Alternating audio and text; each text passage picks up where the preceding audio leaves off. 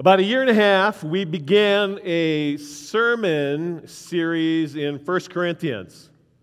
Holy cow, right? Uh, and over the course of time, we've taken a couple of breaks here and there. And uh, so we're going to jump back into 1 Corinthians. And as we jump back into 1 Corinthians, just going to remind you of a couple of things. One is the key theme verse for 1 Corinthians is found in chapter 1, verse 10, where it says, I appeal to you, brothers and sisters, in the name of the Lord Jesus Christ, that you all agree with one another in what you say, and that there be no divisions among you, but that you be perfectly united in mind and thought. I highlighted perfectly united. That's the theme. Paul is challenging the church to be perfectly united. How difficult is that? Very difficult, as we even see in our country today.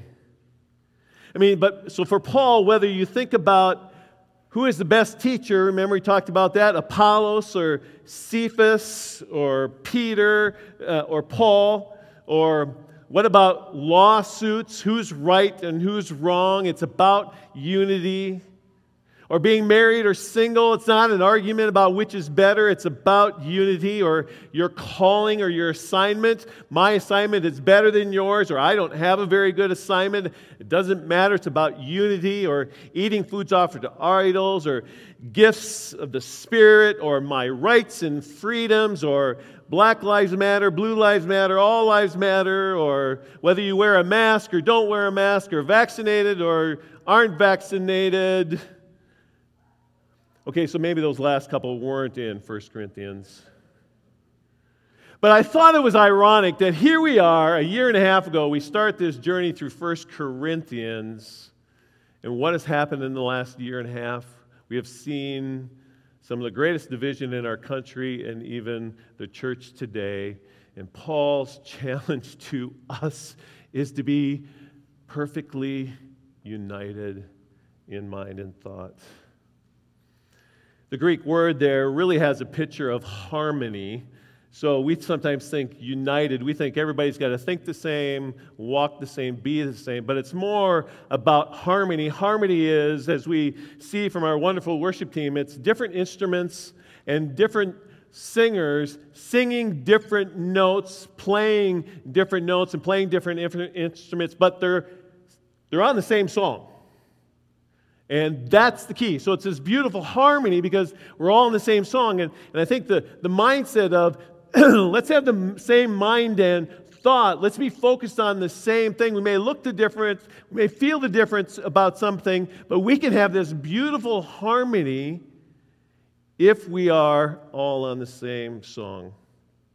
And just so we don't think that maybe Paul was a little off, um, Jesus had this in his prayer. He says, My prayer is not for them alone. I pray also for those who believe in me through their message, that all of them may be one, Father, just as you are in me and I am in you.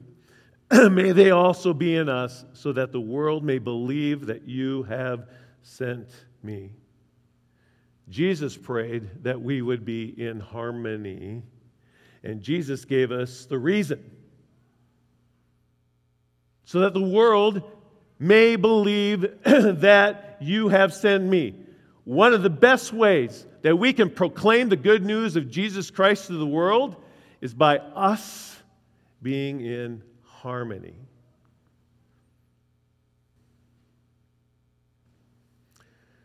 So, this last year, we've been talking about the power of and, or I should say, since last April, we've been looking at chapters 11 through 14, and I titled this part of 1 Corinthians, The Power of And, because if you remember, we took a look at 1 Corinthians 14:1, which in this section I like this to be kind of the main verse where Paul says, "Follow the way of love and eagerly desire the gifts of spirit, especially prophecy."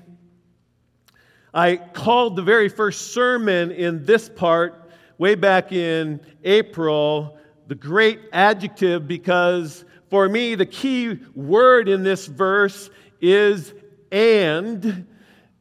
Because, as I said back then, we are to follow the way of love and eagerly desire the Spirit, the gifts of the Spirit, especially prophecy. It's, it's not but, it's not follow the way of love, but, or it's not then, follow the way of love, then, it's and.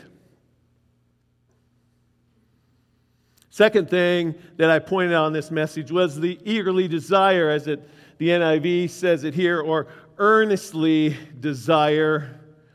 We are to earnestly desire the things of the Spirit. Now, you notice in this translation, the NIV, it says gifts of the Spirit, and I pointed out that in the actual Greek text, the Greek word for gifts is not in here. So a better translation is actually found uh, this way Pursue love, however, keep eagerly seeking the things of the Spirit.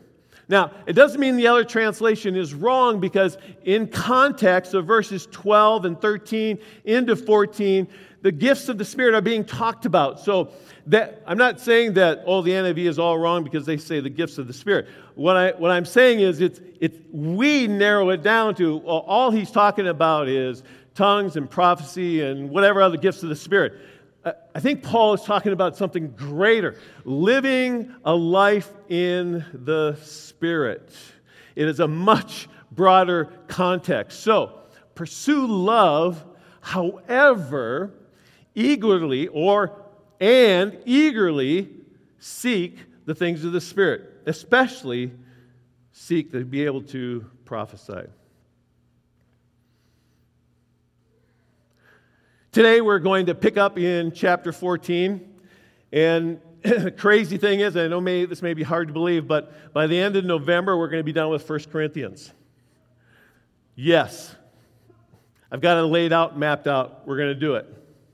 So today we're going to look at verses 1 through 25 of 1 Corinthians 14. So I'm going to ask you to turn into your Bibles to 1 Corinthians chapter 14, or you can follow along on the screen up above.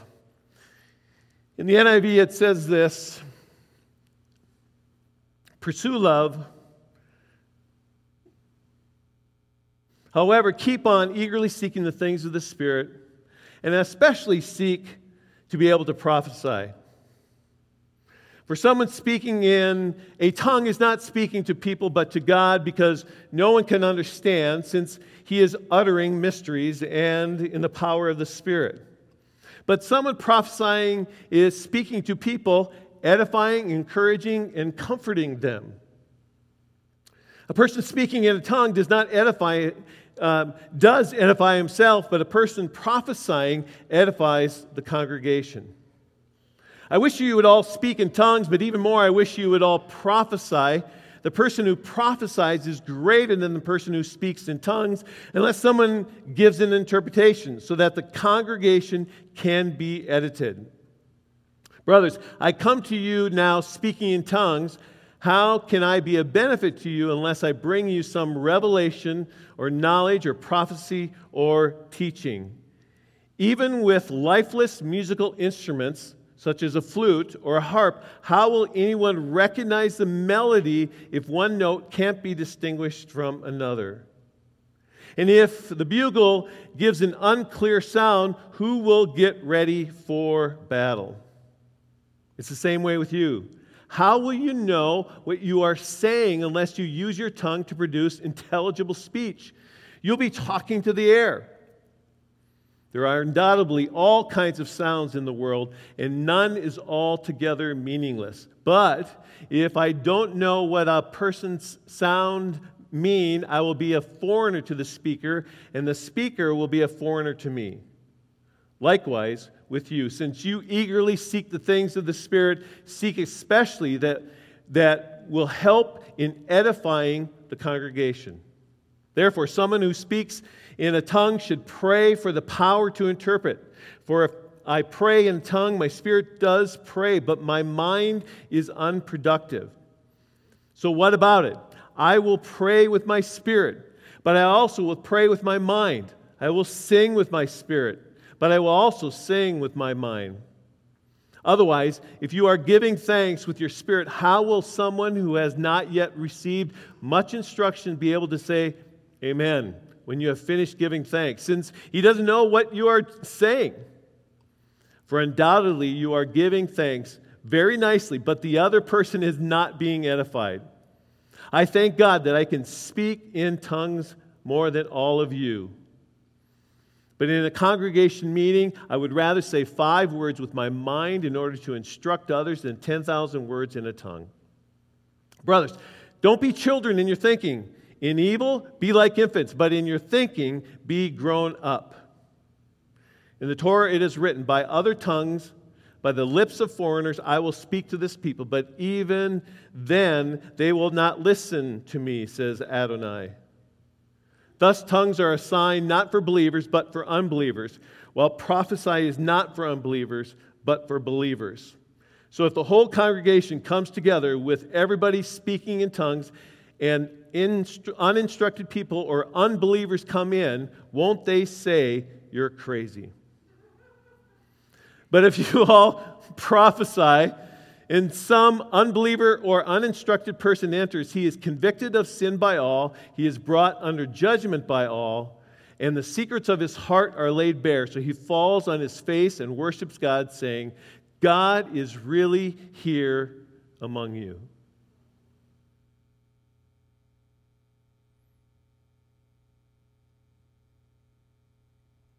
Today, my sermon is titled Building Up Others. Paul ends verse 1 of 14 with, especially that you may prophesy. Pursue love, yes. Earnestly desire the things of spirit, yes. And especially that you prophesy. I should ask cause some questions, right? Why? What's so important about prophecy? Why is this a big deal? Well, to help us with this, uh, I want to define a little bit about prophecy. Now, there are lots of good books on spiritual gifts, and so I can recommend books if you want to dive into this d- deeper. I'm just going to point out a couple of simple things regarding prophecy that will help us today. The first thing I, I want to point out is that prophecy is foretelling and forthtelling. Now, um, foretelling is all about telling the future. That's what foretelling. Now, the dilemma for us as followers of Jesus is that sometimes we think that anytime the word prophecy comes up, it's all about telling the future, foretelling. But the interesting thing is, when you look in the Hebrew Bible or in the Old Testament, there, there is lots of foretelling, talking about the future, but there's also all kinds of forthtelling. And forthtelling can be defined as speaking forth or out of God's word. Foretelling, telling about the future. Forthtelling is telling out of God's word what God has spoken. So, we pr- primarily assume that when prophecy is mentioned, it's all about foretelling. So when somebody says they have a word or they're going to prophesy, we think it's just about the future. And with foretelling, it's even more. In the Old Testament, we see the prophets forthtelling, meaning they're addressing specific social political, and religious circumstances.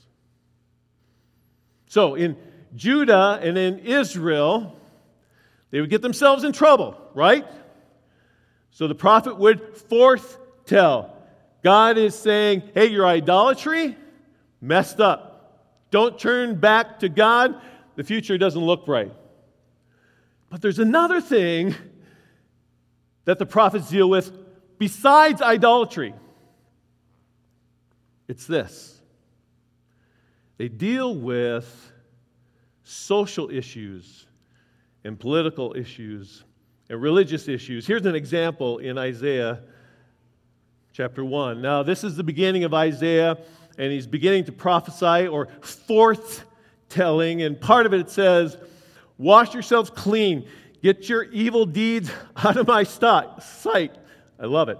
Stop doing evil, learn to do good. Are you ready? Seek justice, relieve the oppressed, defend the orphans, plead for the widow. Do you see it there? You see, sometimes we hear the word justice in our culture and we go, oh, justice. Whoa, whoa, whoa. You read the prophets, and the prophets forth tell God's word about justice all the time. One of Israel's sins was, yes, it was idolatry, but it was also their lack of justice. They didn't take care of the poor, they didn't take care of the fatherless. They cared only for themselves.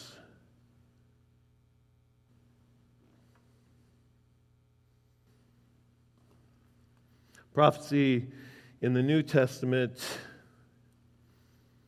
is similar. There is foretelling and forthtelling. And again, too often we get in trouble because we just focus on the foretelling, the future, and we forget about the forthtelling. And even on our text today, Paul talks about prophecy a lot, as we know.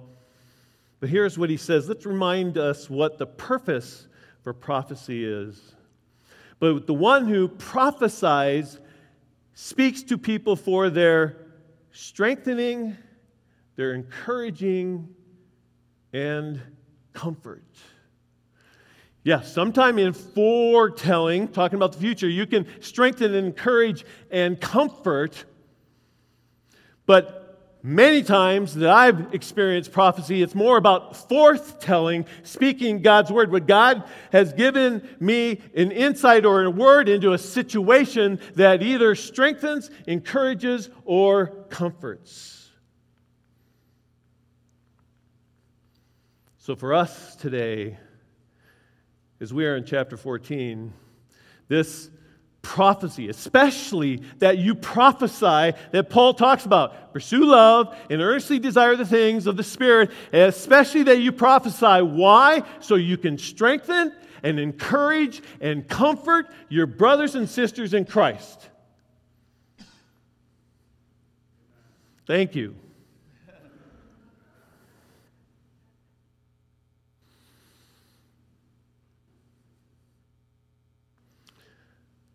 I told this story a number, um, couple of years ago here, but I was teaching pastor at Riverwood, and I knew my time was there was short, and I had this desire to be a senior pastor. And I had preached on a Sunday, and after the service, a woman comes up to me and, and she says, So I, I feel like God has given me something for you today. I go, Okay. It's after the service, a lot of people around. Um, and she begins to say, Don't worry about, and she listed three things not to worry about. In my prayer journal, those were my three top things I was praying about. And then she says, You can take whatever church you want and you will bear some fruit, or if you wait you'll bear much fruit for my kingdom. I was encouraged and comforted that day because that woman foretold what the Spirit of God had spoken to her about my situation. I've been fortunate to have people forthtell into my life on a number of occasions. And in fact, in my prayer journal in the back, I have them all written down. And every so often I revisit them because I need to. I just do.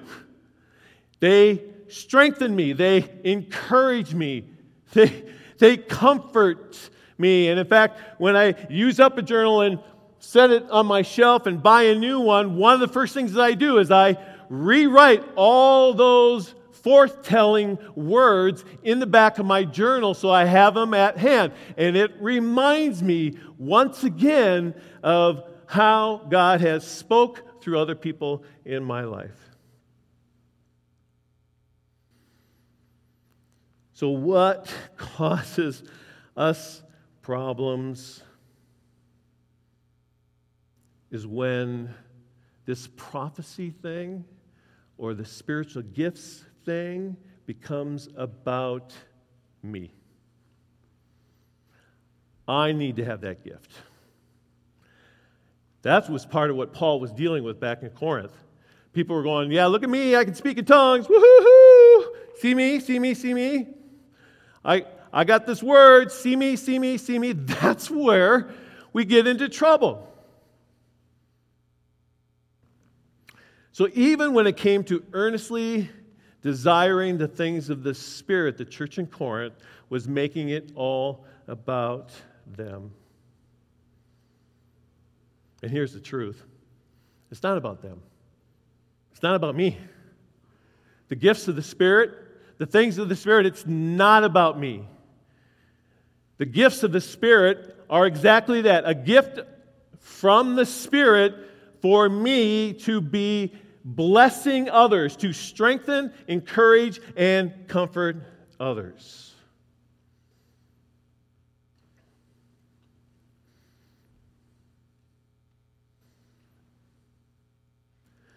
But here's the cool thing prophecy, this strengthening, encouraging, and comforting my brothers and sisters in Christ, it's not just for my brothers and sisters in Christ. In fact, Paul says in verses 24 and 25, he says, But if an unbeliever or an inquirer comes in while everyone is prophesying, they are convicted of sin and are brought under judgment by all.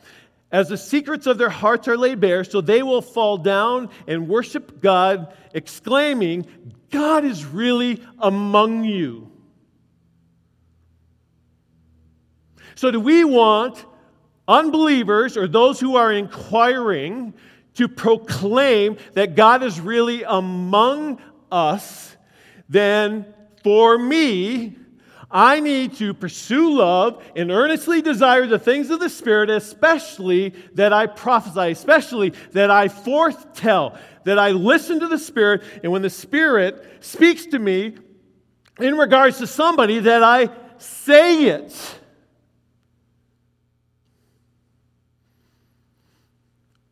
Research shows today that millennials and Gen Xers and Gen Zers and anybody that's younger than me, which is getting to be more and more every day, they aren't really interested in knowing, knowing if this Jesus stuff is true. They're not interested in the truth. It's not about apologetics for the younger generation. You know what they're wondering? Is it real? Is, is Jesus real? Not just knowledge. I know what, they want to see it. If this Spirit of God thing is real, and if there are miracles that happen, they, they want to see it. They want to they, they want to know is it, is it real? They want to say God is really among you.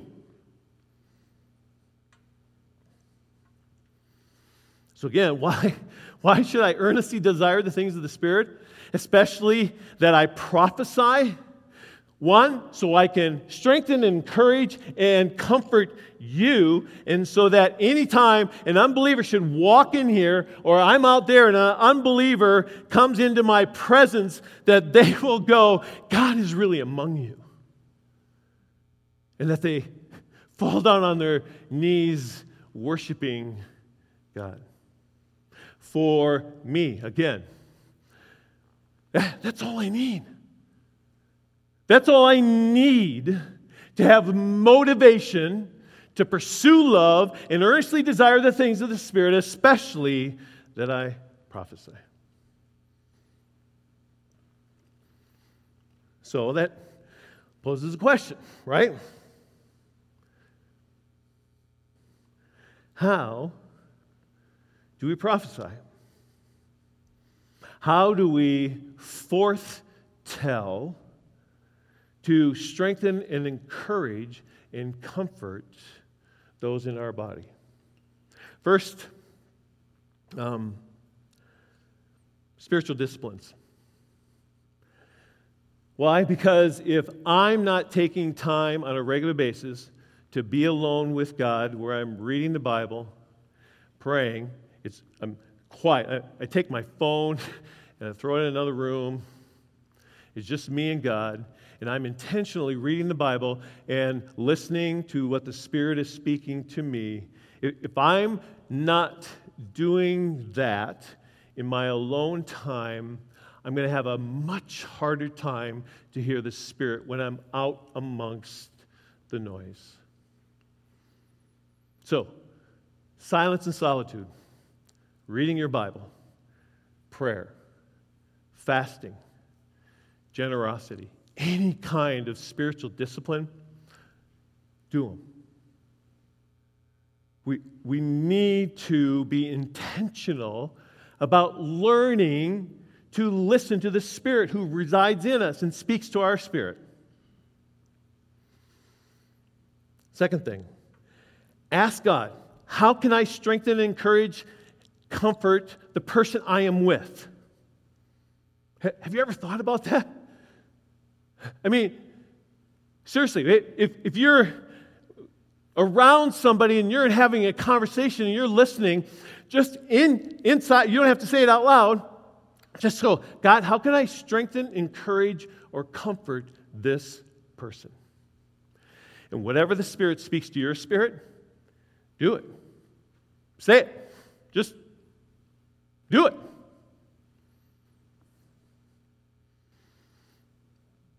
Third thing, no brainer, listen. Listen to the Spirit. Sometimes I think that when we pray for people, we we, we got to pray. So somebody comes up and wants prayer, and so we just dive in it and we just start praying. What if we stopped and we're silent? We just sat there and we, we took a deep breath and we said, um, God, what do you have for this person so that I can strengthen and encourage and comfort them in with what they're dealing with. Most of the time, I rush into prayer. I, in fact, um, I did that with Rebecca Zink before the service. She had some stuff going on, and I just said, Can I pray for you? And I just started praying. I, I, and then afterwards, I come over, and I'm up over here and sitting. It was like, okay, I'm going to preach about listening and pausing. And here I am praying for somebody, and I don't pause and listen. So I, I've got a long ways to go in learning this, but there have been numerous times where I have paused. I, I remember being right up here. It was John Meter and I, and it was a lady came forward for prayer, and she shared, and John and I both just waited. And then something welled up in me, and I began to pray it the woman began to cry because it encouraged and comforted her. Last thing, do it in love and humility. It's huge. Love, pursue love. This is why we pursue love, because we need to do this all in love. Humility, why? Because if I go into it going, I've got a word for you, Now you're going to get yourself in trouble. That lady that shared at my church that I told you about, if she would have come up to me and said, I've got a word from the Lord for you, I would have shut that down right there. But she says, So I think maybe I have something for you. So it brings up another question. So, what happens if somebody speaks a word over you, right? How do I receive a prophecy? One, remember its purpose, okay? It's to strengthen, encourage, and to comfort. Is what the person's saying, is it doing that to me? Am I being strengthened, encouraged, and comforted? Receive it with love and humility. What I mean by this is remember that the person who's sharing with you, they're your brother and sister in Christ. They're far from perfect. Humility says, I assume the best of this person, and I'm not going to judge them or what they say right now. I'm going to receive it. Next, write it down. I write everything down in my journal. Why? Because then I can go back, read it, pray over it, all that kind of stuff. Ask God to confirm it. God, confirm it, and He will. Okay? The key for me in all this is that we need to pursue love and earnestly desire the things of the Spirit, especially that we prophesy. And I think that if we become a church that is listening to the Spirit and responding to the Spirit, being Spirit led, like our core value says, we'll begin to have people say, Oh, this God thing is real. And we'll have a bunch of people that are encouraged, strengthened, and comforted. Let's pray.